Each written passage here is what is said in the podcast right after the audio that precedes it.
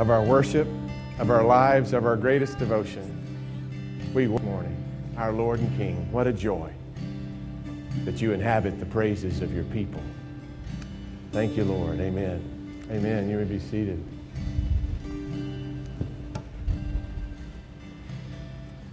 You know, sometimes I get the opportunity to teach you, and just a moment ago, you taught me. I listened to us as we worshiped. You know, it, it's a sleepy, cloudy morning this morning. So sleepy, some people are still sleeping this morning, I assume. But you made it here.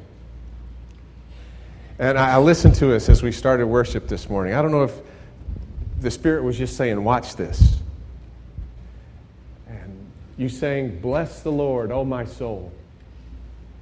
You are commanding your soul to bless the Lord. Despite your feelings, despite the clouds, the sun still shines beyond those clouds, and we will praise him, yes?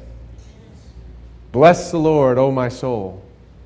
And isn't it true of worship that whenever you get past yourself and your own feelings and you focus on Him, something in yourself becomes transformed?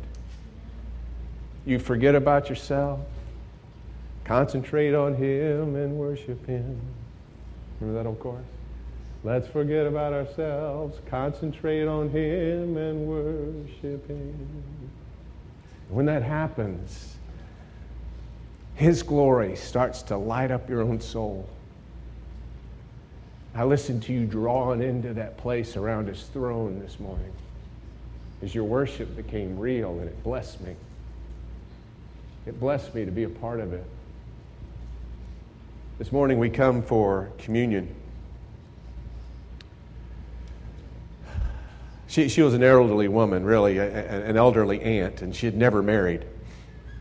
And so, when the family gathered for the pastor, who had just read uh, her last request to himself, they, they didn't know exactly what to expect. But the nephews were all surprised when this elderly aunt that had never been buried, her one request for her funeral was that there be no male pallbearers.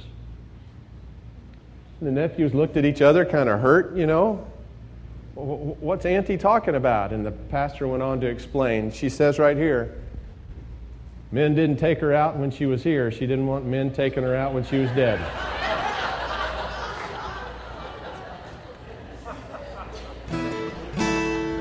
Thank you. Isn't it true that the romance of heaven, the romance of heaven begins right here? He has come for us. Emmanuel.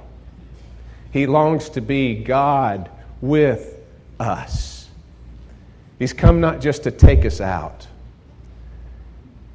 He's come to take us home.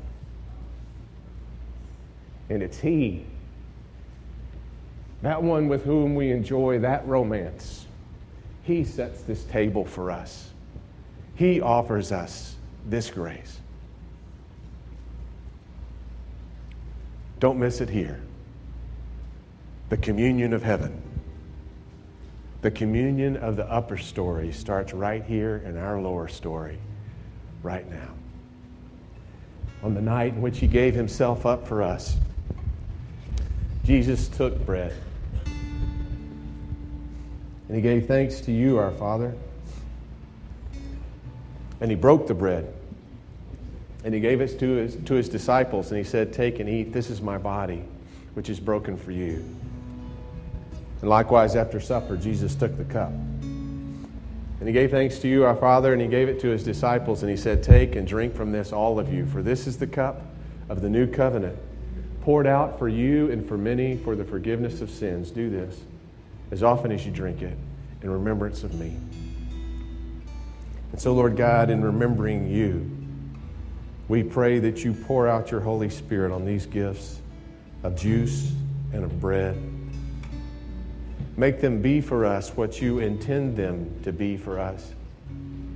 Make them a point of contact for our faith to feed upon your grace, your very presence, your essence, and may your spirit come more alive in our hearts than ever before. Fill us, Lord Jesus, with your life that your life might be seen in ours. God, we thank you for drawing us to this well for our souls. Bless the Lord, O my soul, and forget not any of his benefits. Bless the Lord, O my soul.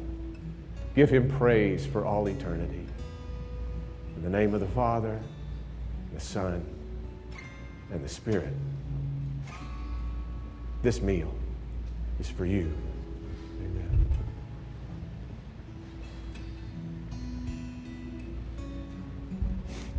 We invite you to the table of our Lord.